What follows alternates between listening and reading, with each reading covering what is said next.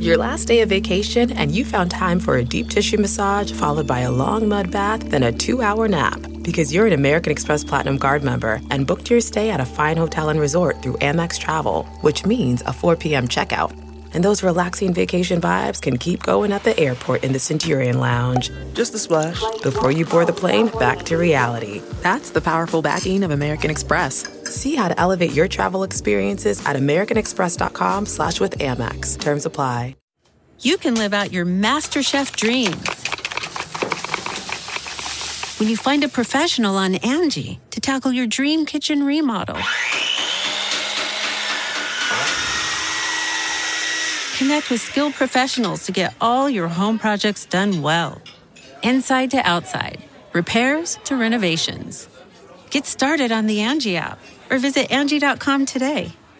You can do this when you Angie that. Welcome to this podcast number 734. Hey, Matt, Matt Mira, what are you doing here on an intro? Oh, I got nothing to do right now, Chris. So I figured I'd stop by the podcast, see if you guys were recording. Turns He's actually out, been living here. turns out you were recording. And then it's weird. He leaves when you come in to record and says, "Tell him I was never here." through so- the through the vent. That's so crazy. Yeah, Uh, well, um, thanks for letting us come into your living room. you're welcome. Uh, just I'd like you to get rid of these tiny bottles of water every time I would come in here, and they're just sitting there. I know, man, but they just, you know, my experience is that they just disappear on their own. I try to keep a place clean, and you assholes come in here and ruin it. I assumed you'd sell them for the redemption value. It's not a bad idea. Forget I said anything about bottles. Do you guys have anything in the Nerdist Community Corkboard? Matt Mira, is there anything you want to promote that, that you got coming up? Nope. Okay. You got other podcasts and stuff. Yep. Okay. and they're secret. I got one from from uh, the, from inside the Nerdist family. Adam Murray has an Indiegogo campaign going right now for a short he's working on called Joe and the Pirates. that is uh, this kind of Amblin esque thing. I read the script; it's real good. And Jonah Ray's going to be in it. Wh- who's that? Huh? Oh, he's a uh, he's a, a comedian from Los Angeles. Oh, Wait, I'm not familiar with the city. really ring a bell. I mean, we, there's a lot of comics in Los Angeles. Yeah, there's a lot He of runs people. a, a show at a comic book store. Oh, Kumail. He, oh yeah, yeah, that's what I'm thinking of. Great. Uh, And that's what he gets for being a good guy. I know. poor guy. He's such a nice guy and doesn't deserve it. But uh, yeah, I've read Adam's script. It's really cool. It's kind of a, a old school Steven Spielberg kind of throwback thing about a girl who on Halloween night uh, runs away from some bullies and ends up hooking up with some space pirates. Oh, that's fantastic. Um, yeah, that goes from September 7th to October 17th, uh, and you can donate on Kickstarter. And he he is uh, really putting himself on the line with a bunch of the stuff he's been doing. So I'm really proud of him for getting this thing going. Great. Good job. So search for Adam Murray or Joe and the Pirates. Katie. Oh, on Indiegogo, not Kickstarter. Let me fuck up that entire promo. Indiegogo, Joe and the Pirates. I have one that I think Matt would like uh, because it has to do with guitars. You'd be surprised. Go ahead. You are on it today. Just staring blankly at the wall. You're casually morphing. I was literally staring into nothing. You're getting married in a few weeks. How the Grinch got married.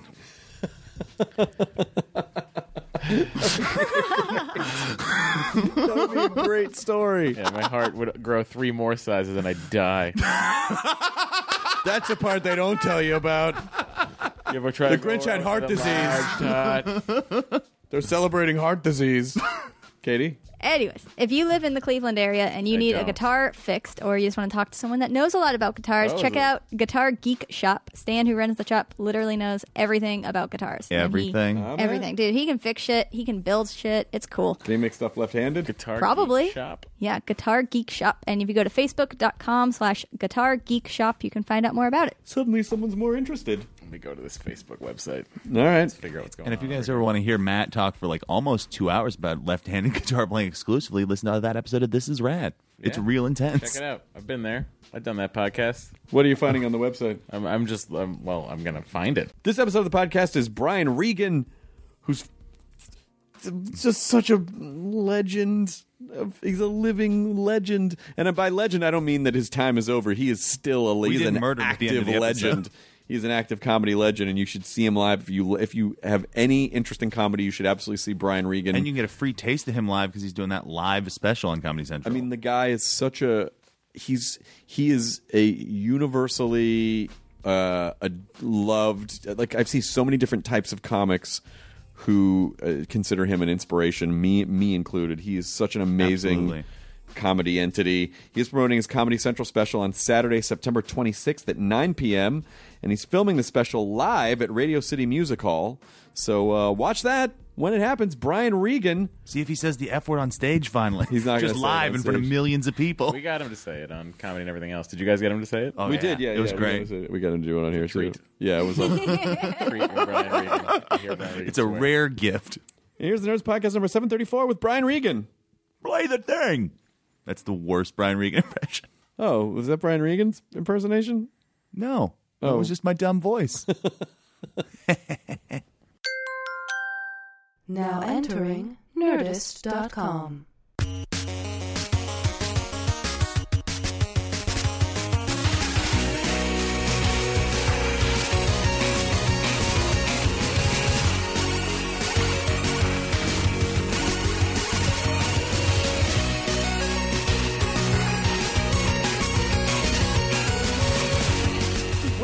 you start doing stand up? Is this part of the? We've recorded all of that. Oh. well, let me put my other voice on then. Now that I know, Who have you? Who are you that have just come into the room? A second ago, Brian Regan was here, let and me put on my personality hat. um, I started a long time ago, 1980. eighty was the year. Yeah, 80 or 81. It's one of those two years. But uh, I dropped out of college to to try stand up comedy. Because that that was I feel like the mid '70s is when comedy seems to like really, you know, that's when Steve Martin started doing stuff and Richard Pryor and and it and comedy had come out of the sort of nightclubby and really become a, a, a force of actual standalone entertainment. Well, it, it was beginning.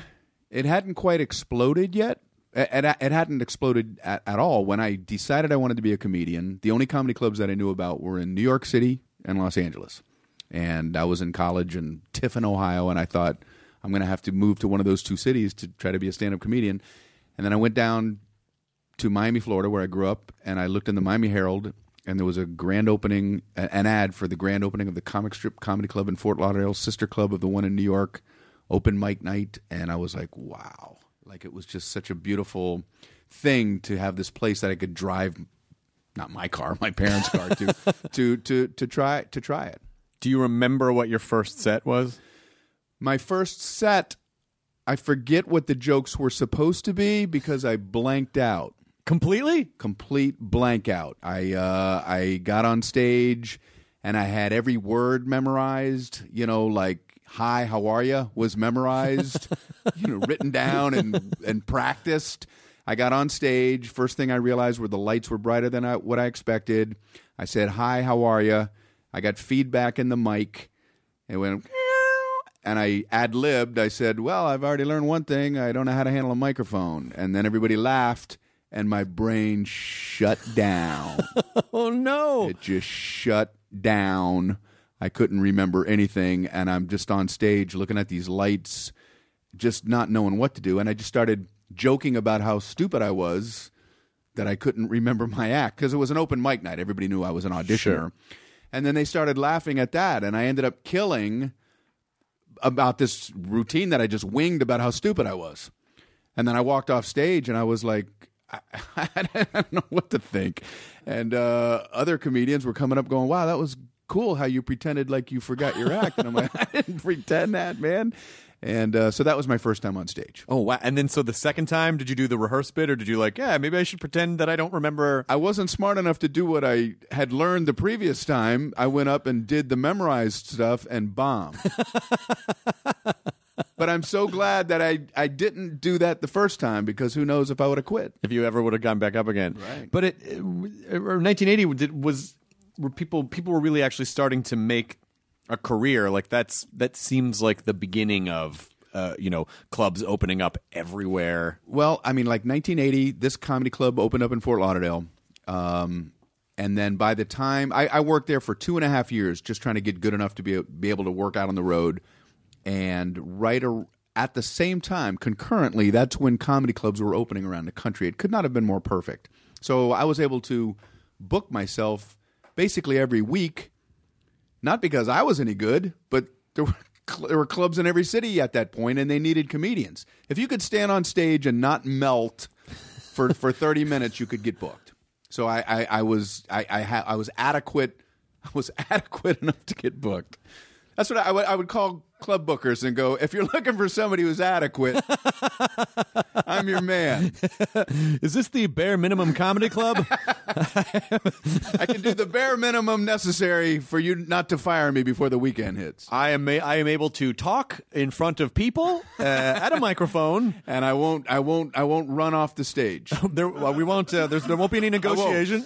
Uh, no matter how bad it will be, and it will be bad, I will stay there my my entire designated time. I will distract these human beings so that they will buy alcohol and uh, and Yeah. wings. And I will whatever. be perfect before you'll you'll have headliners, right? Funny people. I will be perfect before funny people.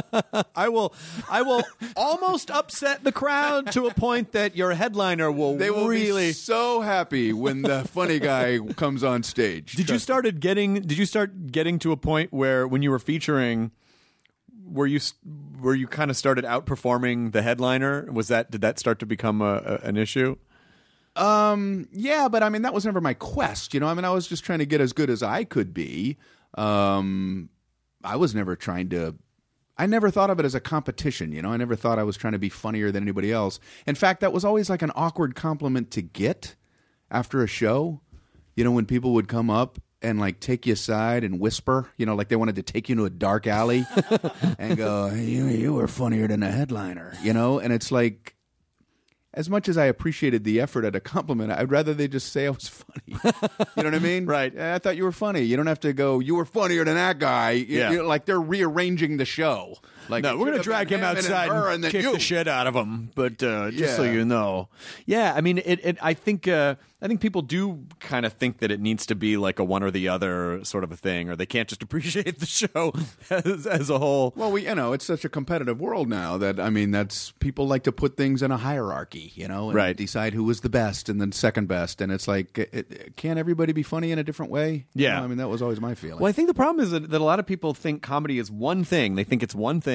They don't understand that there are sort of you know shades of comedy, subgenres of comedy.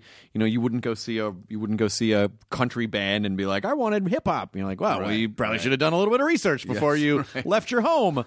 but uh, but I think comedy is one of those things where they. I was just talking about it on at midnight about doing warm up. And we're like, warm up is, I think, probably the hardest job in comedy. Like I- doing warm do up, it is terrifying and it's difficult and it's a nonstop juggling act, basically. Do you do it? No, no, no, no, no. Oh, okay. I, I've never. I mean, I mean, have you done it? I've never done it. I don't. I don't know if I would be. I think. I think five minutes in, I'd be like, I don't know what else. I'm out. You're not giving me. Like I would get to the point where I just. I had. I would have to drop the comedy act and be like, we're at odds now. Plus, plus, it was so. I mean, I would I would go watch Ray Romano tape his sitcom or Kevin James tape his sitcom, and you would watch the. I was just as intrigued with whoever was trying to warm up the crowd because I'm a comedian, you know, and I, I would love watching the the warm up people, and th- there was like no um, appreciation to the fact that they're working up to a punchline. Like as soon as they're ready to shoot, they just ring a bell. Oh, yeah.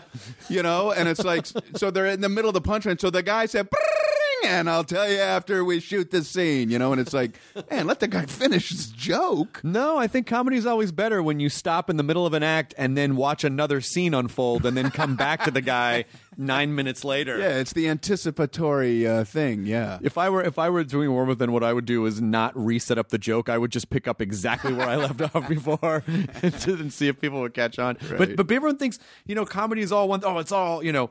You can't just put the same guy as a warm up or in you know to, or doing colleges or doing clubs or doing theater. Like there's so many different shades of it, and I think that's one of the things that's sort of frustrating is that it's underappreciated how many different types of comedy there are. Oh, absolutely. I mean, I always feel like, like you were saying, uh, the the music thing is a great example. You know, that that's what was weird about a a building called a comedy club. You know, I thought, how weird would it be to have a a building called a music club? Right. You know, everyone likes music, but not everyone likes all kinds of music. Right. So it's the same with comedy. I, I, who doesn't want to laugh? But not everybody's going to laugh at the same kinds of things. So I think that's why comedy dried up a little bit, is because people were going out and not necessarily seeing comedians that they liked. Um, so then it, comedy had to kind of have a rebirth where it's like, all right, I like this kind of comedy, or I like that kind of comedy, or I like this person or that person. Yeah, but you're a guy that uh, that unifies. You're almost sort of the unified field theory of comedy. You tend. I, I I don't think I've ever talked to anyone that goes like, "Yeah, Brian Regan, I don't get it." Like everyone, even like the snobbiest comedy hipsters, is like, "Yeah, Brian Regan's really fucking funny," or or it just eh, across the board. I'm hugely honored by that. I always, I mean, I just want to make audiences laugh, but to, the fact that some comedians might like what I do, that's pretty. It's just a huge honor. No, I think all comedians like what you do, and I've even I can I even can tell from people that I like performing that comics that I like now. I see sort of you know like ancestry traces of oh yeah I, I can see the Brian Regan influence, and I can see the I I mean it's you know your your comedy molecules are spread out into into the world. It's just it's. I, I mean, I like I said. I mean, I I'm just trying to get some people to laugh in the audience, and um, I. But you know that playing to the back of the audience, you know, playing to the back of the room, making Yeah. comedians laugh. You know, that was part of it too. You know, but I never wanted to do it at the exclusion of the audience. You know what I mean? Um, I'm like a I'm a pig. I'm a, I want everybody to like me. I'm a But I I think I'm a creative pig. all, all I've ever noticed, uh, you know, the thing that I've noticed is that you have a tremendous amount of respect for your audience as people who, it seems, as people who came out and wanted to be entertained, and you are there to service them and make sure that they have a good time. Sure. I mean, you know, it's like that's they, they, absolutely they came out to have fun, and it's like that's kind of why we're all here. And I'll do, I'll do my best. I, I, I, I will try at every moment that I'm on stage. That's all I can do. It might not work. you know what I mean? Like if say you're doing a corporate show or something like that, and it's not necessarily working. I'm still trying. Every second, I will try to turn this ship around, but sometimes it's not going to happen. I don't know. I always just feel. I, I mean, and obviously this is this puts a lot of pressure on certain comedians. But I always think, oh, you know, guys like Jim Gaffigan or Brian Regan, they're bulletproof. They could, you know, like Oh, every every room they could they could pull together. No, no, no, no. I, I mean, I, well, now I'm fortunate enough where I'm performing in front of people who, you know, have a ticket that has my name on it. You Right. know, so, but it wasn't always like that. You know, there would be plenty of nights where, you know, it just wouldn't click. And plus, my comedy, you know, it's it's heightened reality. You know, I can get silly and I can get exaggerated and I can, you know, exaggerated joke where I feel stupider than I really am or something like that. And if that heightened thing isn't working, that's that's a big fall. you know, that, you, you can't pretend like you were just talking. Right. You know, you can't pretend like you were just, you know, I, I didn't even mean for that to be funny. It's like clearly that was supposed to be funny when I'm going, you too, you too, in case you ever fly someday. And if they're just looking at me, I can't, you know, shrug that off like I never intended that to be humorous. I think you need to stay in that character and just go. So what else is going on in the world? just stay that guy. So uh, it, it, it not only was it a bomb, it, th- those were big, big bombs. Those were big bombs. Go down swinging. Mm-hmm. I, I'm always jealous of uh, comedians who can be funny without going blue, I, and it's always the first place my brain goes, and I, I'm disappointed, and I'm trying to get out from under it, but. You are able to not do that at all. It's so, I, I am so in awe of it, and I don't know how it works. Well, I mean, when I first started, I I had a handful of dirty jokes here and there. You know what I mean? I would use the F word uh, and a joke or two, and I'd have a sexual reference here and there. But it was always such a small percentage of my act, and so you know, it, it isn't that I'm Johnny Wholesome. It's just because I'm anal that I want to be hundred percent something. I don't want to be ninety five percent something. So it's just my anal quality kicked in that I became completely clean. So there I think is- a lot of people miss the point and think that you know, like like I somehow think it's loftier or better, and it's I don't feel that way at all. I mean, there are blue, filthy comedians who I think are geniuses. Richard Pryor, I think, is maybe the best stand-up comedian who ever lived. He worked blue. You know what I mean? I, I don't. I, I, it's just a different way of doing it. That's all. I just think it's different. Yeah, and he was also he also very much brought in this wave of people who were not doing like jokey jokes and really just these are these are conversations about my Right, life. right. and the fact that they were very authentic. I mean, I, I think ultimately it, there needs to be an authenticity, and you can tell if someone's being dirty just to try to get a rise out of the audience, and you can tell when it's- when it's an organic part of who they are, Right. As a, as a performer. I mean, I, that's where I kind of, I don't say draw the line, like I'm, who am I to be drawing lines? But I, I do agree that I think some people are cheating. You know what I mean? Like hitting the words because they know the audience wants to hear the word. I don't mind if you're saying it because this is what you want to say, but if you're hitting it because you think that they'll respond to it, then, well, then you're crossing a line that you shouldn't be crossing as a performer, you know? I always feel like we should be doing what we think is funny and not what they think is funny. Right. I always think that the the moment the moment you try to figure out what they think is funny, I think is when you start making a mistake. Because you're trying to chase something Because you're then well, what's the point of you being on stage? You're not supposed to give them what they want. You're supposed to give them what you want to give them. right. You know what I mean?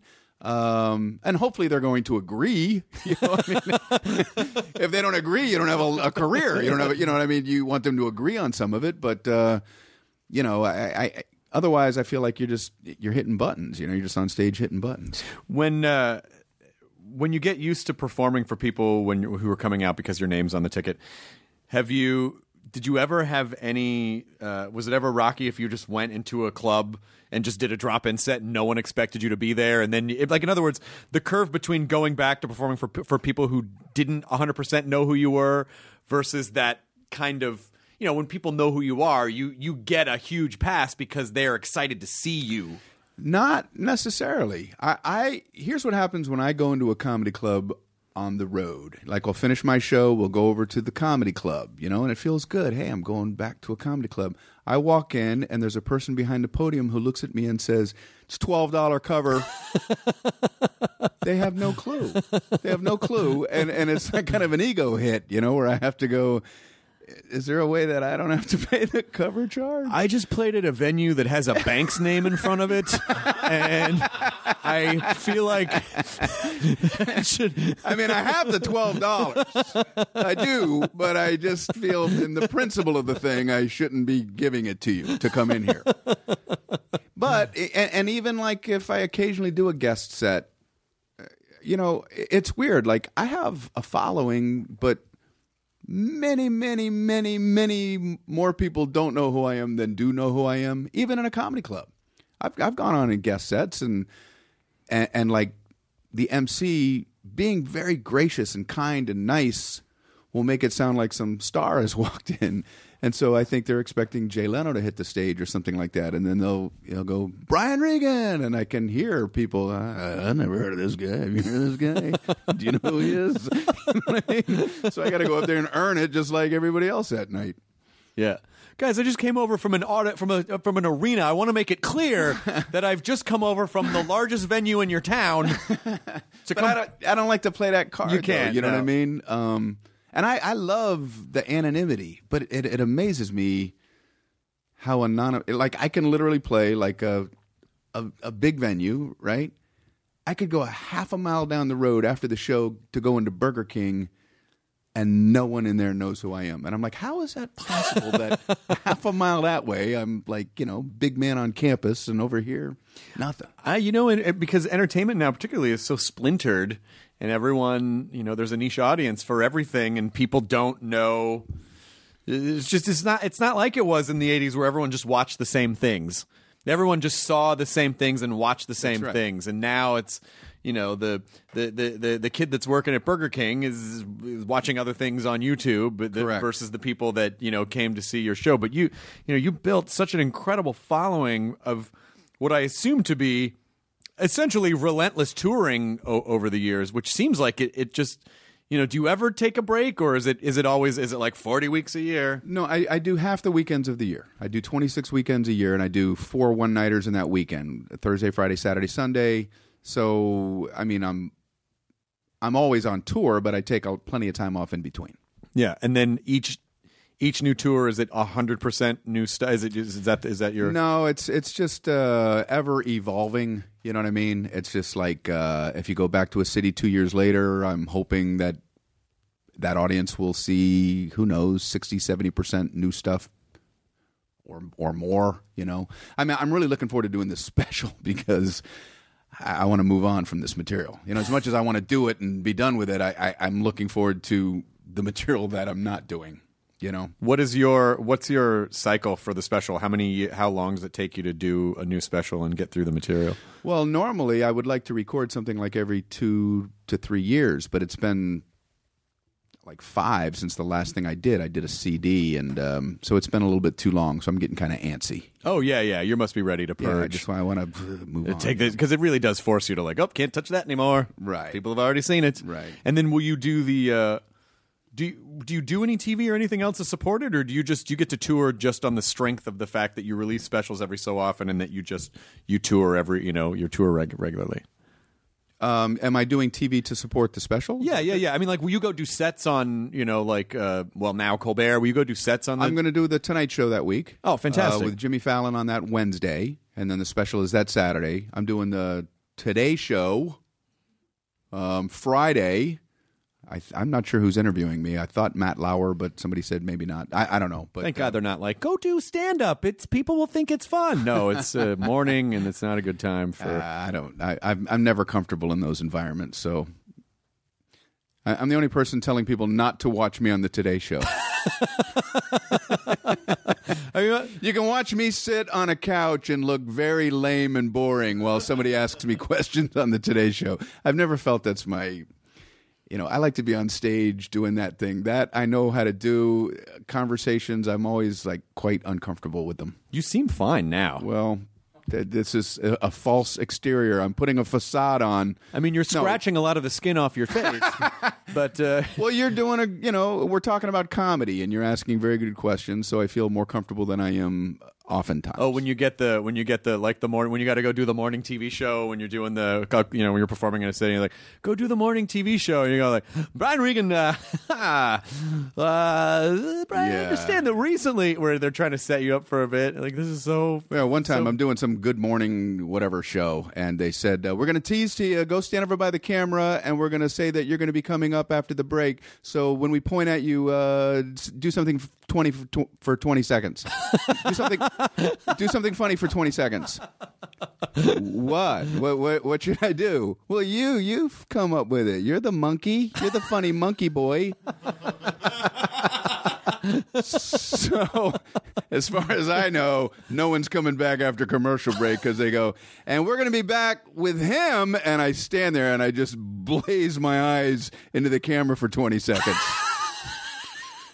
If you want to see more of a guy looking awkward and staring blankly into a camera, we're going to have more of that on the other side of these commercials. And then when you come back, did you actually do the interview afterwards? Sure, sure. So, uh, Brian, are you funnier on stage than you are doing teases? Don't talk to me. I'm I'm staring. Where's the camera? I want to burn a hole in it. staring. I can see your soul.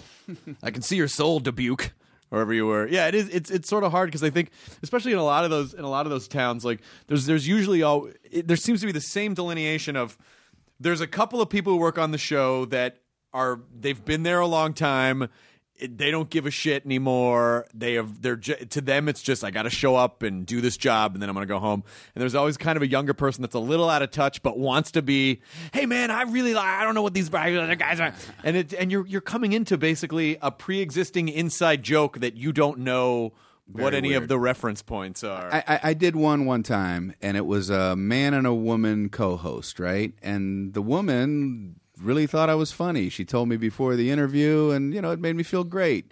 And then we get out there and we're doing the interview. So the three of us are on camera, right? And she's sitting next to me, and she's laughing. Hyster- I'm trying to squeeze bits in, and she's laughing hysterically, which makes me feel tremendous. But he don't want to give it up. he don't want to give it up and he thinks it'll be funny to be rolling his eyes like I, like I don't get my co-host and why she ah. thinks this is so funny and it was just you know why why why is why does it have to be this awkwardness you know Oh, because I hate my mom. Uh, yeah, I've got a lot of problems with women. I don't like my mom. I'm, not, I'm not happy as a person. anyway, you're going to be over at probably the. is right Yeah, it's. Uh, I I think to have to do you know a couple hours of morning television, or morning radio every morning, I think is probably soul crushing because it it you know, to have to fill that much time every day and be up here. Like I can't imagine. A- and I'm not, you know, like radio hosts or whatever. I'm not belittling them. I, I'm the one that I, I know that that's not my skill set. You know what I mean? Um, you know, whenever the whenever they say, "Well, just jump in when you feel like it," I feel like saying. Then you might as well just bring me back to the hotel because I don't. I'm not a jump in guy. what if, I don't a- feel like it? if there's a pool, I'm not jumping in the pool. Um, you have to ask me questions. If you don't ask me questions, I'm just going to sit there. Do, do you ever? Yeah, My publicist is probably listening, thinking, uh, "You shouldn't be telling these stories about how bad you are at show business." but you know, I know what I can do, and I know what I don't do well. I don't care. Is there? Do you? Uh, do you ever feel that thing after a show where you just sort of feel uh, this is going to sound morose and I don't mean it to, but do you ever feel that thing where you've just like scooped out so much at a show that you kind of just go back to your hotel and you just feel a little like sad and empty? Do you ever feel that after shows? Um, I do with how quickly a theater can empty. You Yeah. know, talk about feeling used. You know, you, you you got pedal to the metal for an hour. Good night, everybody. And then you walk off stage and you look out and you see like three people left. And you're like, well, we had our fill of that guy. Now we're going to get on with our lives. I would have left after 20 minutes, but that would have been rude. I'm just waiting for you to say goodnight. Um, so it's like, don't we cuddle? Isn't there cuddling afterwards? but you do. But you, at this point, though, I would imagine you're you probably kind of have it pretty well down. Um, I mean, what? I'm sorry. mentally, mentally, you kind of have it yeah, down. I mean, like you know, know I, I, I have little tricks I can do to placate my soul so I don't feel worthless. Yeah, I can look in the mirror and, and give me some pep talks, give myself some pep talks every now and then. Um, The audience isn't really here, so it doesn't matter. They're all a figment of your imagination, an extension of your ego. You know, one of the weirdest shows I did. Uh, uh, I was before I performed in theaters myself. I was lucky enough to open for Jerry Seinfeld, and he performed at a theater. I think it was in Houston, and it was one of the first theaters I'd ever been uh, in performing in. And I walked on stage. Literally, there were like four thousand people in there. Literally, I could see zero of them. Zero. You, you couldn't even see the front row. The lights were so bright, and the stage was configured in a way that you couldn't see anybody. And I walk out there and I'm like, how bizarre is this? I'm playing uh, supposedly to human beings, and I'm making this big black wall with white lights in it laugh. And it was so surreal because you're hearing 4,000 people. Um, they're laughing, and then you say good night, and you walk off stage and go, what the hell was that all about? Like it was just like I literally didn't see a soul. Oh, I forgot to tell you, we died on the way to the theater. It was very, and I, well, I was thinking it could have been like a. I'm sure he would have been able to. We're not great- alive anymore. Oh, oh no. Oh, oh wow! Yeah, if you're funny enough, you get into the afterlife anyway. You, go- I should have told you that before, but maybe it's better I didn't. So good job. I didn't want to. I didn't want to spook you out before you got out there. is there is there a horrible thing that someone can say to you right before you go on stage? Do you have any buttons where it's like, please don't do that right before I go on stage? One is uh, uh, family stuff, you know, like a family problem or something like that. Um, you know, you don't want to get a. f- If I get any phone calls from any brothers or sisters, because my parents are both, you know, they're about to turn 89 years old. Any phone call or text from any brother or sister within an hour and a half before the show, I'm not taking because I don't want to get that call that you know somebody's not around anymore and then have to go on stage. You know what I mean? Right. So uh, that was a pretty dark answer. No, but a very so the answer is I don't want to be told my mom is dead. great to be here. Not really. well, Brian, That answers that question. Yeah. That would be like if Brian Regan goes super dark on stage. It was weird. He didn't do any jokes. He just talked about mortality for like 80 minutes. He must have gotten a phone call he didn't want to get. Oh, cell phones. Well, that's what's so. Yeah, I mean, like you know, in the '80s, there was that was less of a chance of that happening because you'd have to call in to check your messages. Right. Someone you couldn't find out immediately. Yeah, now they can tell you right away. Well, they should. You know, don't they have the decency to die after the encore? Don't they? They have my webpage. They know when my shows are. You're gonna die on a Saturday. I, I'm playing Radio City. Japers. Typical parents crushing the dreams. This is exactly what I went through my entire life. Oh man. No, This I, gonna I'm one of these horrible, ironic things. And then after he did that podcast, it's- No, no, we we do not have that much power in the universe. I, if we do, then I, that would be really awful.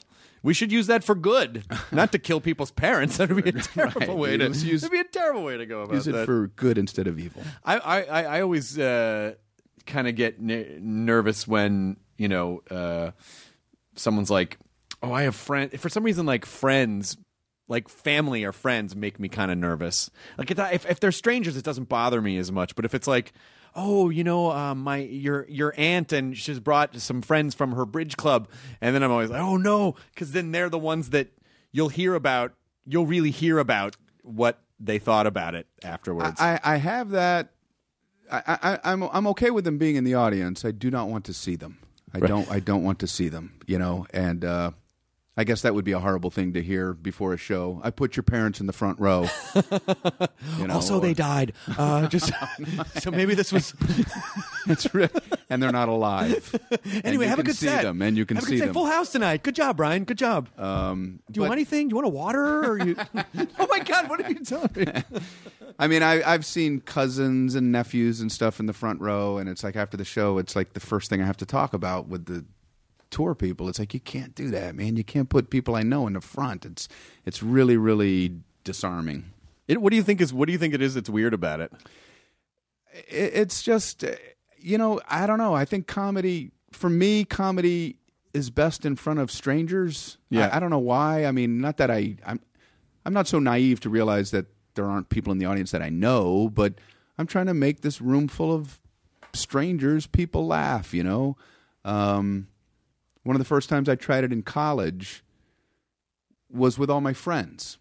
You know, I knew I wanted to be a comedian, and uh, so they set this thing up where I would do comedy at the campus bar, and it's all my friends in the audience, and it's like it's it it doesn't work because I'm on stage trying to go into these premises, you know, going, "Hey, well, I was on a bus today," and they're like, "No, you weren't." well, I, yeah, no, I I know I wasn't really, but let's just pretend for a moment. Well, it's hard for us to do because we were with you all day. It's amazing how you're all able to talk in unison that way. you're one collective mind. One collective mindset. now speaking out together. Yeah, I uh, it it, it I get kind of weirded out if, and I I really appreciate when because there you know people will come to multiple shows like the same people will come to multiple shows and I do appreciate it but I always get it's so funny how in my head I can get about one person as opposed to a lot of people going I know they know what this joke is that I'm about to tell and I feel weird about it and they don't because they know what they're cut they they made the choice Right. but I still can't help but get in my head about it are you the I, same I, I I try I, I used to not like looking at the person who isn't laughing.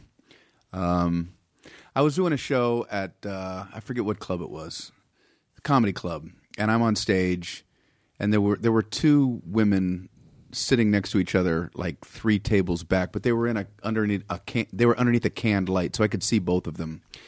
And not only did they not like me, they needed their faces to show that they didn't like me. They needed me to know that they didn't like me. And they were both just staring at me. Um, clearly, I didn't have them. And yet, I was you know, kind of killing with everybody else, but I couldn't help but I, I kept peeking over at these two, and one in particular. I mean, she was a physical presence. She was very large and just staring at me like I don't. If her body language could talk, it was like you're not funny. So I finally did one joke that, you know, the biggest laugh I'm capable of getting, like, and boom, everybody's laughing. So I look over at her, like, to think, well, maybe this is maybe this is the one and I looked at her, and while everyone's laughing, I looked at her, and she's staring at me, and I like shook my head, like, not even that one, and she shook her head back, like, not even that. and I laughed. I laughed on stage, like I had this aside with this person who clearly doesn't like me. Like we communicated. You know, it was weird that that was happening while other people were enjoying it. You, it, it, but there's something kind of fun about the fact that you acknowledged your sort of arch nemesis Yes. position. Hmm, I'll see you at the next show. I know you're my enemy, uh, but I, I want you to know I know about you. Not even that. Not even that one. That makes me. But sometimes I feel like you, you know, because comics can get so in their heads about what the audience is thinking, and I think sometimes it's best in. In that, that's a specific situation. What you just said, but sometimes, haven't you ever the experience where you go like, "God, this wasn't a good show. I don't know what the fuck I." I- No one, and then afterwards they're like, "We thought you were so ah. great," and then you find out, oh, they're just not effusive. They're just kind of. Some people just sit there politely, like, "We'll let him talk," but then afterwards it seems like, oh, they actually had a good time. It's hard for me still. You know, I mean, I've been doing this a while. It's still hard for me not to say after a show that I wasn't happy with a show because, like you're saying, people like it and don't they don't know how you did the night before. They don't know that you felt you crushed the night before. So you're working your way to get through a set. Those people in the audience could be having a perfectly fine time.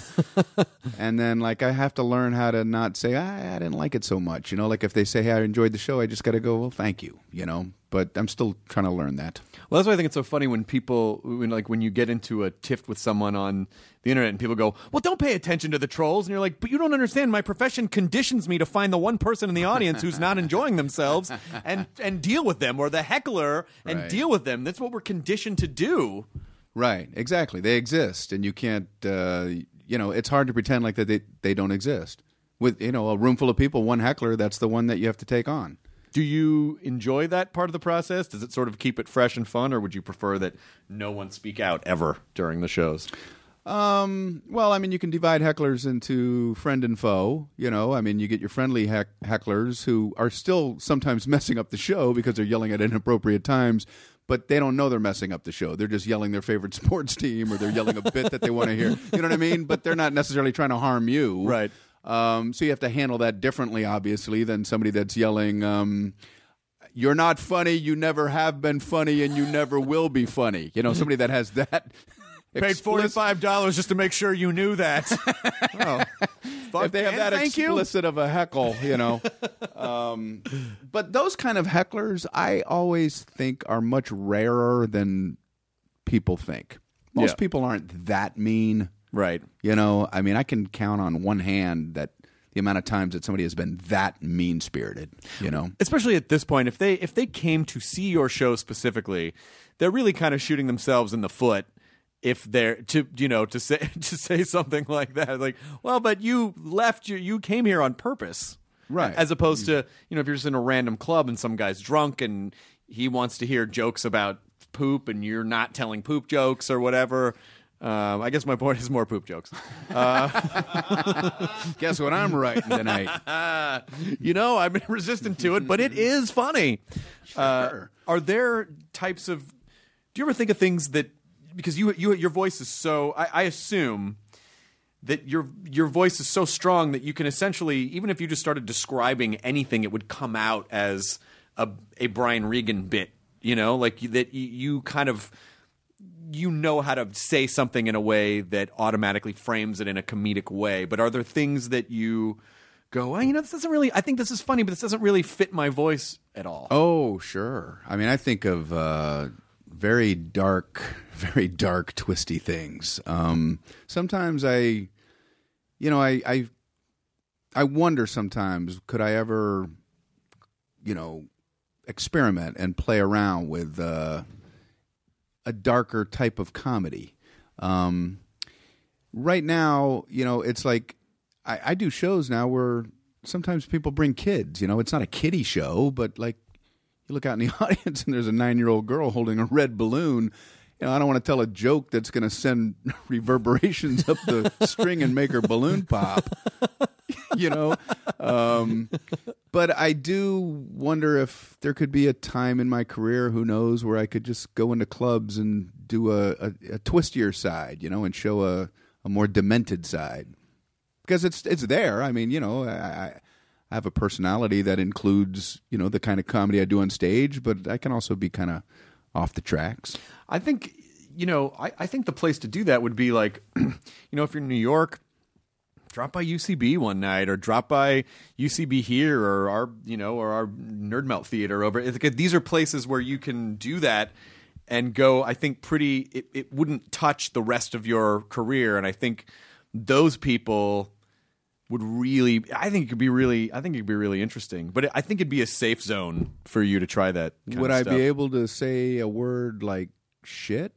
Yeah. hmm As a matter of fact, if it was at UCB, you could actually shit on stage, and it, they still would not be fazed. Oh, you could point at the shit Yeah. and call it shit. This is what, yeah.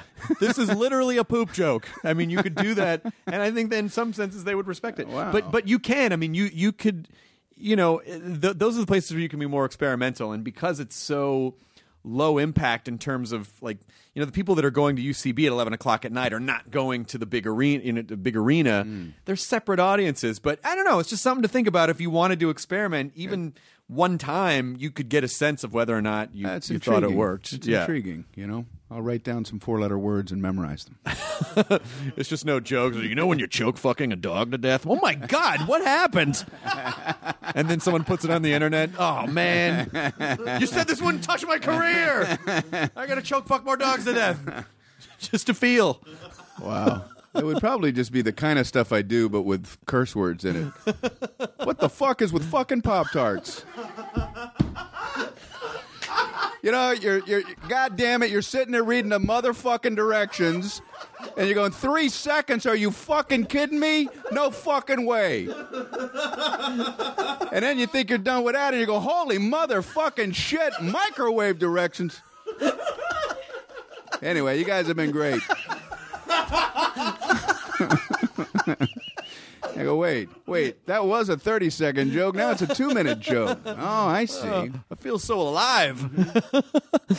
but that's even if you just did that. I know this is an alternative room. It's a little bit edgier, so I'm taking some of my old material and spicing it up a bit just, just- for you guys. I hope you enjoy it. You're going to bleep all those out, right? well, um, um, I don't know if. Uh, Oh, well. No, All right. oh, oh well, it's all. God damn it! No, but it is. Uh, it, it could be a fun place for you to because you know ultimately, I'm sure as a performer, there's stuff that you feel Sure. like you can't. You know, do you ever feel? I don't know. um, Prison is kind of the wrong word, but just sort of like. Uh, I, I'm I'm a little kind of in, if I want this to continue, it kind of has to stay in this region. Well, it's it's a very interesting question because I have tried to be careful my whole career not to allow myself to be painted into a corner. You know, as soon as I feel like I'm being overly defined a certain way, I would always write away from it. Instead of going towards it, I would write away from it. I, I never wanted to be something you could easily hang your hat on. Um, you know, there was a while when I was like I was doing victim comedy, you know, feeling stupid. And then I would start reading articles. Oh, he's the guy that always feels like an idiot. Not in a negative way, but it was like I was being defined that way. So I was like, all right, I'm not writing any more jokes like that. Now I, I, I started writing anger fantasies and, you know, changing the kind of stuff I would do. And then like the crouching around on stage, you know, some people would say, oh, he's the, he's the guy that always crouches around on stage. I'm like, well, I don't want to be like a cartoon, so I'm going to show these people that I can stand upright, you know? so I would always work away from it. And I don't know if at some point the clean thing would be part of that. I, I, I don't know. Um, because clean is what I respond to. Not that it's clean, but it's just everyday stuff, you know? So that, that's what I gravitate towards. But lately I've been I don't know why I'm like fascinated with foreign policy and politics, and it's like I'm writing jokes that cut your audience in half. You know what I mean? Uh, because they take a position, and um, but I want to I want to do them. You know what I mean? And so uh, who knows? I, I just want to be ever evolving, if you will. Well, I don't think you'd be happy if you did jokes. It's because it's exactly what you said, and then at that point, you're just doing it for the audience, and you're not doing it for yourself anymore. Correct. And so, you know, you can't. I feel like that'd be a tough thing to sustain for any length of time because it really would be it, it- those moments after a set where you kind of feel a little. Uh, you'd feel a little extra. Ah, and I didn't even really care about what I was saying on stage. Right. I, I mean that, and that's something that I always try to be careful of and make sure that I'm I'm, I'm hitting things. I mean, I still do things that are important to me and that uh, you know interest me, but they are on the you know the cleaner side of the tracks, I guess. But uh, you know, uh, I don't know. I mean, you look at George Carlin. I mean, his later career, he was certainly a different comedian than he was at the start of his career. You know, he was doing hippy dippy, hippy dippy weatherman, and then at, later he's doing social conscious consciousness stuff and talking about whether God exists. And Richard Pryor, same thing. You know, his early years, he was definitely doing a different thing than he did later in his career. So I think if you're a a comedian, it, it, there should be an arc to it. You know, um, there there should be a growth to it, and uh, so I try to be open to that and make sure that I allow that to happen for me. Did you ever? Um, do you have any stories about about realizing that one of your ultimate heroes was in the audience, and then you had to go on stage, and then you, or, or were you, you know, you're you're very comfortable on stage, so you don't think about that stuff. But like, was Carlin ever in the audience, or any of those any of those those guys? Did you ever perform for them? Uh, no, I never had the uh, good fortune to, to ever meet George Carlin. I would have liked to. Oh my God, that's crazy! Really? No, I never. I mean, I, saw him perform. I, in fact, I was working at a comedy club in Atlantic City. Okay, and George Carlin was playing like in the main room. Okay, and so we finished our show, and the guys from the club were able to get us to slip us up into the back of the theater. So I go up in the back of the theater. I'm watching George Carlin on stage. You know, like could there be a bigger legend in comedy than George Carlin? And he's not having a good show. So I'm fascinated. I'm fascinated watching George Carlin, who was one of the best comedians who who's ever lived. I'm fascinated just watching him, but I'm also fascinated that he's not having a good show. And while I'm watching, this Jersey guy and his wife gets up and start walking out. They had to walk past me to get to the exit. And this guy, I overhear this guy go, "This guy don't know nothing about comedy."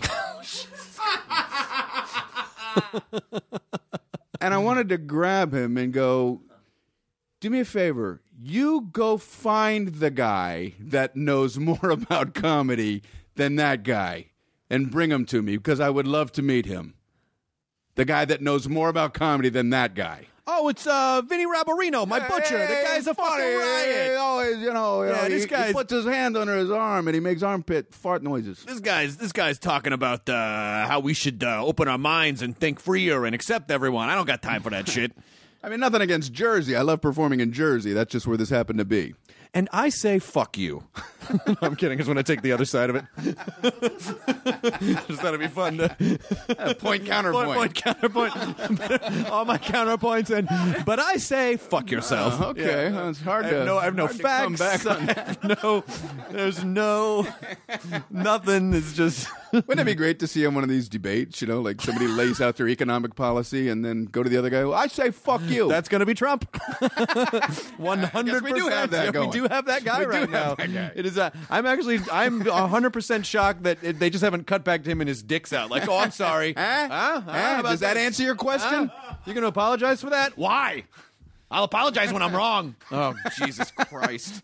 yeah, I don't know, man. It's. E- Each week that goes by, I keep going like, he's going to say something that's impossible to come back from, and it just seems like the further out he goes and the, the less apologetic he is, the more people are like, oh, I guess we got to follow that It's guy. it's like the the Twilight Zone episode. There was a Twilight Zone episode of a comedian. I think he went to hell. Oh, I wish I could remember this exactly. And he's on stage and bombing, and and and that's going to be his his eternity. Is people like uh, not enjoying it Ever. Yeah, and, and and they keep laughing more and more at like, oh, he's just telling painful stories, and they're just laughing more and more. So I, I just wonder if the political thing, like, it doesn't matter how far he goes, people just like it more and more. It's it's weird watching the the graph. Yeah, I just I feel like sooner or later though he's got to because there have been a couple points where you're like, really, that didn't undo him? Wow, okay. Um, what is Right. that? Like it's, the McCain thing, you know, you would have thought, um, you know, once you're like denouncing um, a hero, yeah, you think that would do it. Um, I actually, you know, I, I don't know. I, I'm intrigued with the whole thing, though. I'm intrigued with the fact that he says what he likes. I like that because too many politicians are, you know, very controlled in what they say. So there is a refreshing quality to it. Yes, there there is, but it's just unfortunately like a lot of what he's saying. You're like, no, you shouldn't be. So what are you? Why? You know, Understood. Th- there is a, there is, but I do understand. But I do get that part of it that because again, people want authenticity, and so if someone is saying something that they bel that they believe and they are true to what they're saying. There is something that I think is is is magnetic about that in a in a in a realm where where you know everyone's basically pandering to you because they want you to like them. Uh, but uh, uh, and, and I think there are some interesting lessons about comedy from watching this scramble, but, which is exactly what you were saying earlier. Like when you know the audience can, can knows when you're pandering to them, and I think they also can tell, unless you're a master, they know when you're telling them the truth at the same time, and that's why. Because I, I would always wonder. There are some guys where you they're super funny and they kill in a club, but then the audience leaves and they're like, "Oh, that guy was really funny. What are you talking about?" I don't know. He was just really funny. And then someone, you know, you know, a Louis type of comic gets on stage. He tells some personal stories, and it's it's, it's really sticky with people for some reason. It's right, like, oh, they felt like they got a piece of that person, Mm-hmm. and I, it seems like. You know, even if they don't agree with the thing that they saw, they still, you know, like they, they're taking away something. Well, I mean, I I, I agree. I, I think comedy, you know, I hate when people are only seeking out things they agree with. You know, it, it's okay to enjoy a political comedian who's on the opposite side completely of, of how you feel. Um, you know, I used to love watching Paul Mooney in New York. I would perform at Caroline's, and he would do the Late Show, and I would sit in the back and watch and and you know he wasn't very always kind to white people you Sure. know but I loved it. I, I loved hearing. Um, I, I'm talking about it in his comedy. You know what I mean? Yeah. Um, he has a perspective. He's he's he's a he's an African American, and he's doing comedy from his perspective in his life. And I would love hearing, watching the comedy through his prism. You know, and I think. Um, you know, too many people like they hear something that they don't agree with on stage, and you, you get offended by it, and like, humph, I'm going to walk out. Wh- wh- Why does it scare you to hear something you don't agree with? Right. Why do you have to agree with it? Well, You don't have to agree with the person. especially especially we're you know our our um our culture's so coddled by the like button and so and people are so spoiled with well everything that entertains me has to be ex- exactly like every other thing that I like and if it's not then I don't have time for it and you know and, and so it is I, I always I think a lot of audiences don't understand. Like, look, you just have to do fifteen percent of the work, ten percent of the work. Just come a little open minded. Just come and, and and allow yourself to be swept Right. away, and don't defensively be like, you better make me laugh, and if you don't say what I like, then I'm gonna walk out. You know, like the guy at the George Carlin show. Yeah, to me, it's like uh, com- you know, the performer's building half the bridge. The audience should build half the bridge. Yeah. You know, you you, you meet in the middle. It's like you got to do some work out there. You know, I don't want to just come out with a big platter of shiny things. do you like my platter of shiny things, you lazy? You know, it, it's like I like them to complete a joke in their head and go, okay, I see where you're going. You know, um, so But I do think that at this point, you know, people do do that. I mean, I think your audiences are conditioned enough to know your, your audience is people like comedy. I would imagine, like if I- they, if I they come to see you time and time again. And uh, how many? How, how many tours is this? Can you even count how many tours? I, I don't I don't start them and end them. I, I just want it to be continuous. Yeah. I- When I first started performing in theaters, everyone was telling me you got to title it. You got to title it, and it's like I was so resistant to it. So I titled one, and then a year later they go, "All right, what's the new title?" I'm like, "Well, uh, the last thing wasn't a thing with a beginning, middle, and an end. It's just me doing stand up." And so I just said, I'm not titling them anymore. It's just me on tour doing stand up and just come and check it out. So, uh, so the tour is there, there's no start to it. There's no end to it. It's just, I'm always out there. and where do you tr- where are you able to try large swaths of new material? Can you just do that? I just the- do the them on stage. I mean, when I when I first started, I was a little reluctant, you know, thinking, "Wow, these people paid to see a show." But it's like, well, wait, no, this is what I do. This is my craft, and you're here to watch how I do it. And so I just work it into the the shows. Yeah. And do you ever acknowledge if it's Sure. Yeah, you do. Yeah, I mean, it, it it depends on how on how much they didn't laugh. you know what I mean? you know, if there's enough of a chuckle where you can pretend like that's what it was supposed to get, you can move on. But uh, crowds are cool; they'll give you foul balls. You know, they'll give, they'll give you foul balls. You know, the greatest hitter in the world is going to hit one into the stands. People aren't going to just start booing. You know, so. um but once you hit too many foul balls, then I'm like, then I have to shut down the new stuff sometimes. You know. Is there something? Is there is there one quality that you think is the most important thing for a comic to have? Whether it be could just be like oh funny or honest or um uh or you know daring or bold. Like, is there one thing that you think a comic really should be on stage? Wow. Um. Boom, boom, boom. I, don't know if this answers the question directly, but you know, it, it, speaks to what I was saying before about you know trying to figure out what audiences want. You know, I I, I think unique, unique is the the answer to that because I think when I'm on stage and I feel like I'm not having a good show, what what comforts me is going forget forget about these people. I'm not I shouldn't be trying to make them laugh. I imagine me out in the middle of the audience. And I go, make me laugh. What what what would I laugh if I was out just sitting in the middle of the audience? And it comforts me and it gets me back to how I think I'm funny. Now sometimes that'll turn a crowd around and sometimes it won't, but at least I'm being true to myself. So I you know, I always think the more unique a comedian is, the more interested I am as a as a you know, an observer. You know, I love not being able to guess comedians' punchlines. Yeah. If if I just can't guess them, I'm entertained. Yeah. Like if they set something up and you go, please don't go, please don't do this, Right. please don't say what I think you're going to say, please. And if they say it, it's so disappointing. You go, oh man, you know. but if they just say anything other than what I think they're going to say, I'm like, yeah. It- it- you know, that's a success to me.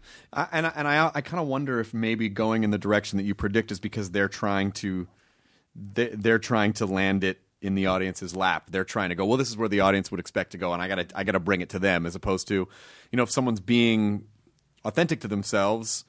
That's where it's impossible. I mean, like there are some performers, you know, people like Maria Bamford, or people where you see them and you go, "Yeah, no one else could do that act Right, because it's so much a part of who that person is. It is, it is un, you know, like it. You could not transmute that to any other comedian and have it work. Those are, the, you know, th- those kinds of people really. All, I'm always so blown away. I, by. I agree. I think she's fantastic. I, I love watching her stuff. I love watching the characters she lives out on stage. They're so beautifully unique and interesting. Yeah, I mean, she's a perfect example. Do you watch a lot of comedy? Do you try to keep up with who's doing what, or do you not want that in your head? I, I go through phases. You know, I mean, there are times when I really don't want to be. Uh, well, part of it, I, I- don't like to watch sometimes just because it's like I want to be off. I, I want I want to not be a comedian. You know, Right. I'm a daddy. I've got two kids. I I I like to live that world and. um but you know, I have the Sirius XM, and I'll you know occasionally listen to the comedians, and I have comedians who are friends. They perform in Las Vegas. I'm going to go out and see their show just to be a supporter and that sort of thing. So there are times when I'll want to know what people are doing, but not so much to guide me, but just to kind of know what's out there. Did your earlier stuff, are you okay with it, or do you look back and you go, ah, what was I? Oh, come on. I, I watched an old tape of mine that had been done years ago, a a local talk show in South Florida, and it was local comedians going on. It was about the Comic Strip Comedy Club and the new wave of comedy. And I I braced myself to to cringe like, you know what I mean? And when I watched it, I mean I was very green and some of the jokes were like, "Yeah, that's a little so-so," but there were there were there were enough things in there that were peculiar and different. It it made me feel good to go. I think I was on the correct path even back then. You know, even though I hadn't completely figured out how to be unique and interesting, but at least there was enough interesting things in there where I was like, okay, I wasn't a hack. You know, Yeah. I mean, I had I, I hadn't quite figured my path out yet, but um, it was okay. You know. So you think uh, it's probably good for a performer to maybe write out their first idea for a joke and then go, okay, I know I can go this place with it, but is there another level deeper? Is there another weird place that I can go with it? Or is there another take on it? Do you think it needs to be that self conscious, or do you think it's like, yeah, just write whatever you think is fun? Well, I mean, if it's their idea for a joke, it might not already exist out in the world. But I mean, there are common premises that people can go to, and like people are going to think the same thing. And um, you know, it's that concept of low hanging fruit. You know what I mean? It's like, well, it's easy to pick low hanging fruit. Go above it. That's why I used to watch. I, I used to love Dave Letterman interviewing people in the audience. You know, and they would say something. They would have a silly name, or they would like say something that was so easy to attack comedically, and he went around it. He wouldn't go for it and I just I, w- I would admire the hell out of that. It's like he's not going for the low hanging fruit. He's he's going beyond it, and that's what I think comedians should be doing. It's like, well, you know, not don't always go for the easy things. Try to make it a little bit more challenging. You know, Is the uh, is the I, I find I, I say that, and, and my act is me crossing my eyes and hunching over on stage. oh you're Now- you're the cross-eyed hunchover guy. so if you want to hear some Pop Tart humor, you know, Pop Tarts are higher on the tree than you Yeah, might I think. feel I feel like I'm talking about somebody else here. now, if there could only be a comedian that could live up to what I'm talking about, but it ain't me. time, but it's I feel like talk show stand up is can be dicey because so, some of the talk shows like the setup is weird, the audience is a mile away from the stage. Sometimes they're kind of distracted. They're not always mic'd very well. Like it, I feel like there are so many things that almost get in the way of comedy, like doing talk show comedy. How many did when? When was the first time you did a Tonight Show? Uh, I was lucky enough to get on a year before Johnny Carson retired, and I believe it was 1991. Yeah, and how how was it? It went. It went. I was happy with it. Oh, good. Yeah. I picked all the low hanging fruit I could pick. um, no, it was, uh, you know, it, it went okay. Yeah. Good. Uh, did you hang? Did he call you over? Did you talk to him, or did? Not because of the set. You know, I mean, like, I always make the distinction. You know, there's like that f- uh, lore, if you will, of like people killing, and then he goes, hey, come on over. Um, I got to go over afterwards because a guest didn't show up. Uh-huh. And so they let me go back out and do five more minutes on the panel at the end of the show. I think you should just assume that as your set was so good, the guest was like, "Well, I can't follow that, so I'm just going to not show up." No, I, I mean, you know, it, it, I I just would be careful never to include myself in the company of people who he did that with. You know, so That's kind of funny where where you're what you'll allow yourself as like how you reward yourself, and you go, "I want to make it very clear that that was not that Well, I'm not saying that." yeah, I mean, it would thing." be kind of easy for me to go. Yeah, I went over and did panel when it's like, well, wait a second, there was a story to it. and It was sort of like a, a weird way that it happened. But, well, uh, not everyone would admit that, so I think you should give yourself some cool points for that. But uh, when you're writing, do you write? Do you write word for word anymore, or do you just go, "Well, this is, some, this is in the neighborhood of what I want to do, and I'll work it out on stage"? I, I'm not good at coming up with an idea with a blank piece of paper in front of me. You know, if I if I have a blank piece of paper in front of me, that piece of paper will just remain blank. Um, I don't, I don't, I, I don't. You know, sometimes I'll go, "Come on, comedy." Come on, come out of me. And um, it doesn't. It doesn't come out of me. So I, I know that that doesn't work for me. I have to exercise Yeah. yourself. Come on, I know you're in there. You're hiding in there somewhere.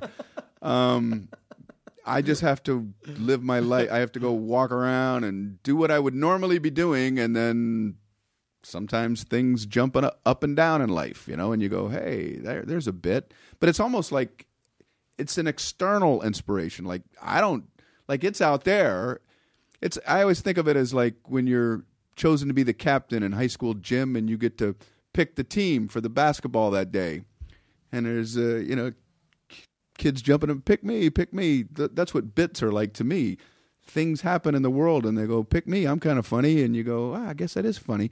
And then once you have it, then once you have the idea, then you can apply a craft to it. And all right, let me pick interesting words to make this pop a little bit more.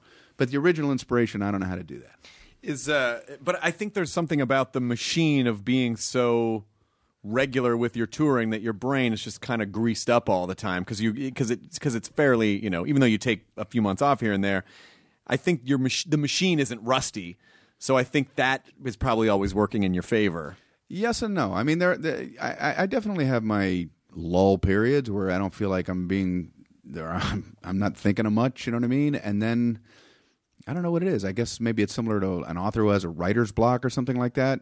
It doesn't go for a long period of time, but I'll go through periods of time. I don't worry about them anymore because I've I've gone through them in the past where, and I I know I'm going to turn a corner somewhere, and boom, all of a sudden I'm going to start thinking about some things that are interesting to me. You know, um, so I just wait for it to get fertile again. Well, that's real. That's really important that you have that confidence because it is. You can go through those periods where you're like, oh yeah, I guess there was a finite number of there was a finite amount of comedy water in my in my barrel, and it's empty now, and uh, it's never going to rain again. This is the this is the drought that's going to kill you know. And then a, a month will go by, like, oh, okay, wait, oh, right, right, right, okay, maybe maybe I'm not a complete moron. Yeah, I mean, uh, you know, as long as you have those moments where it's like, ah, boom, your brain starts percolating again. It, those are those are fun times to go through. Have you ever had the moment where you see comedians that you loved and then they they kind of get they get older and then they do stand up again and you're like yeah uh, i don't know you know and not really the same. You know i have this conversation with people about with other comics about like is it that they get rich and comfortable and they're maybe isolated so they're not noticing the same things that everyone notices? Or is it you know is comedy like a hungry man's game where they kind of have to always get a little hunger and if they're if they're not hungry in some way then they just don't really care anymore Well, I you know I think there's the of the people aspect to comedy, you know, where it's like uh, you, you you need to be an example of the people that you're talking to, and if if you're living a life that's different from them, it's hard to to make them laugh, you know. Um, you know, you, you need to be able to go to the grocery store and you need to be able to take a cab. And when you're not doing those things, you know, you're left with uh, a much smaller window of art things to collecting is about. weird Well, i don't know why this stuff isn't killing That's exactly right. what is the deal with chauffeurs? they're not supposed to talk to you when you get into the car But they the back of the car. I'm I'm I'm trying to go to a, a highfalutin restaurant. i'm clearly from the old west because i said highfalutin highfalutin. and they turn around and they want to bend my ear. I'm like, uh, come on, folks, you with me on this?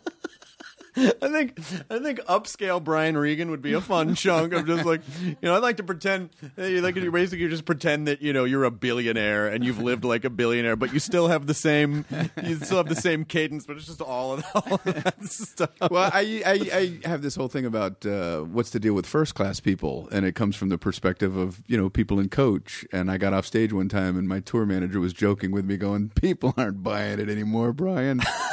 they know you're not in coach. I know I think Louis You know I what I mean? So it's I think like, Louis uh, said on Conan or something one time he was like he started out kind of apologetic, like, yeah, you know, sometimes I fly. You know what? Fuck it. I I fly first class. All right.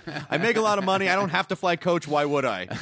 So I think you know. But again, that's just as long as you're ho- honest with the audience. I think they're okay. with Well, I think yeah, they're okay with it. you want it to ring true, and you can't be doing things that people are like, "Uh, I don't know about that, you know. uh, I, it just I always wondered if you know there are purists out there who are like, no, I can't live too. If I live too well, it kind of takes me out of the game, and I got to make sure that I'm still forcing myself. But I even think that's not totally authentic because that's not really what you're experiencing. You know, you're kind of forcing that experience to happen. I'd I'd rather give up comedy and fly first ca- first class. it's really worth. It really can be worth it. Uh, so the, when is the wh- when the new tour, uh, the new special is? Uh, Uh, Saturday, September 26th. Um, it's live on Comedy Central, uh, 9 p.m. excellent. And uh, what's the title? I don't know.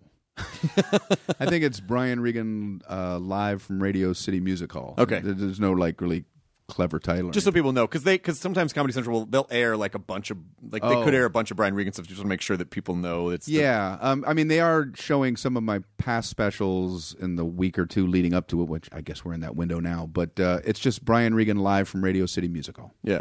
And if it's a special where uh, you know you're wearing a shirt that does not look of this era, it's probably an older special. Why is he wearing shoulder pads in the year 2015? Hey, that's something that I also picked up from George Carlin. He he was smart enough to not in his earlier years, you know, he's wearing bell bottoms in a special or whatever, and Yeah. then he started wearing all black. And I always wondered, like, if he did it so that the com- comedy could be timeless.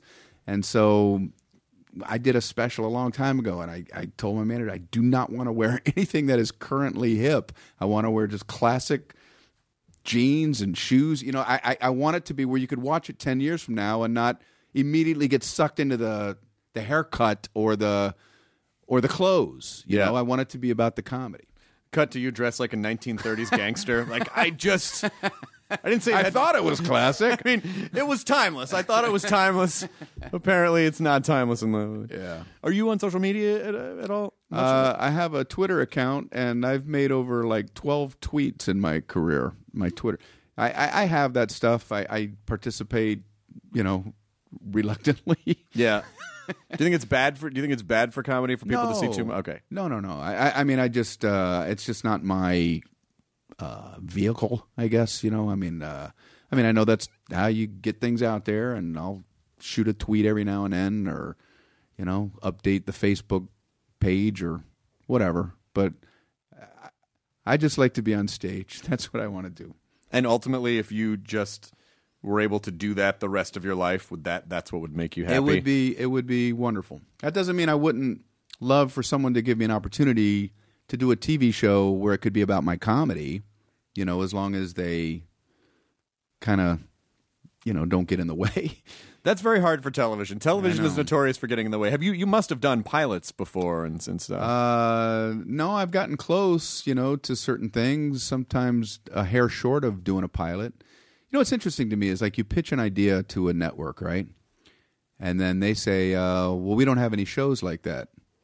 I, I thought that was a good thing, right? I thought you were going to go, "Oh, fantastic!" and you know, throw confetti around. But I didn't realize, well, that's a bad thing for them. yeah. We want shows that are like the shows we already have. Well, you already have. You already have shows like the shows you already have. I want to do something completely different. Uh, yeah, but I just didn't feel like throwing confetti. So uh, I'm sorry, we can't make the show.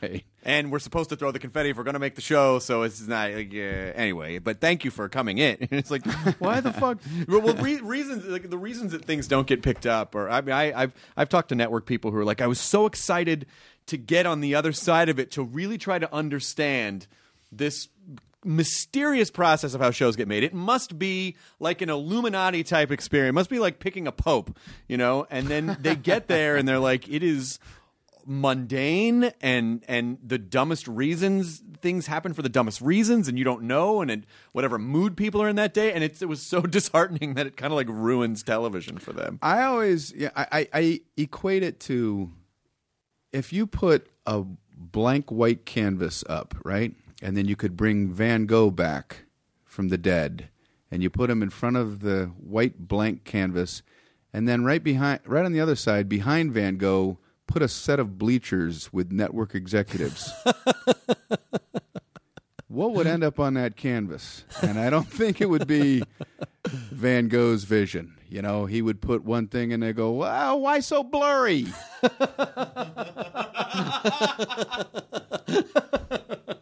does it have to be blue Yeah, well, uh, uh, there's plenty of blue already. Put some greens or reds.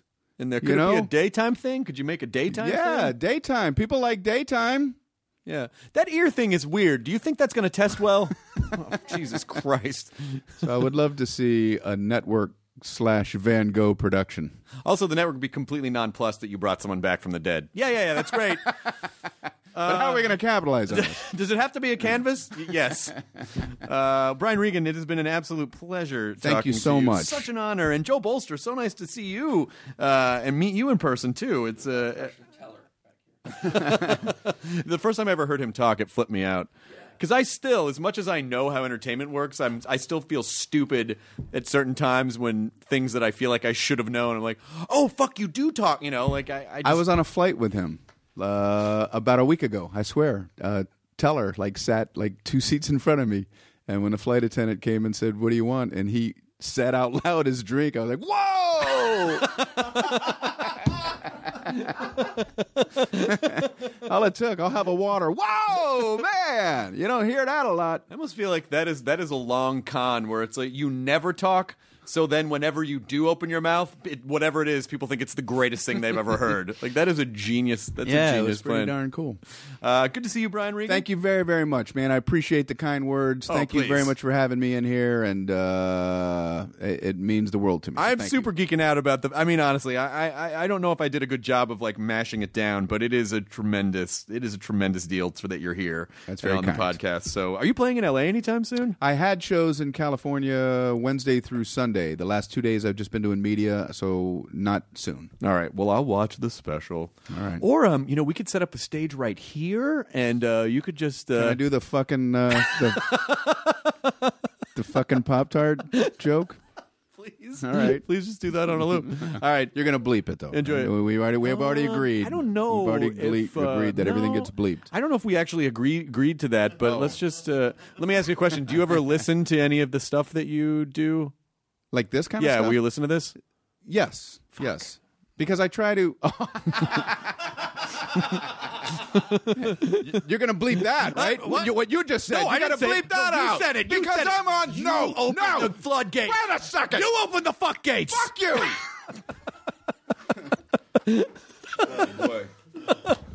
All right, perfect. Now leaving Nerdist.com. Enjoy your burrito.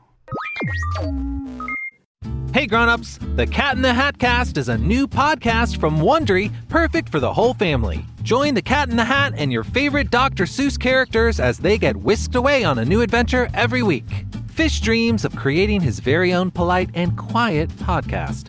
That is, until he gets a surprise visit to his Fishbowl podcast studio from the Cat in the Hat himself, and it becomes very clear that the cat has other plans for the podcast. And those plans are the opposite of quiet. Sing along to new favorite songs, try your luck at Titanic tongue twisters, have some fun with wondrous wordplay, and most importantly, bring your family along for all of the adventures in the Cat in the Hat cast. Follow the Cat in the Hat cast on the Wondery app or wherever you get your podcasts. You can listen to the Cat in the Hat cast early and ad-free on Wondery Plus. Join Wondery Plus in the Wondery app or on Wondery Kids Plus on Apple Podcasts today.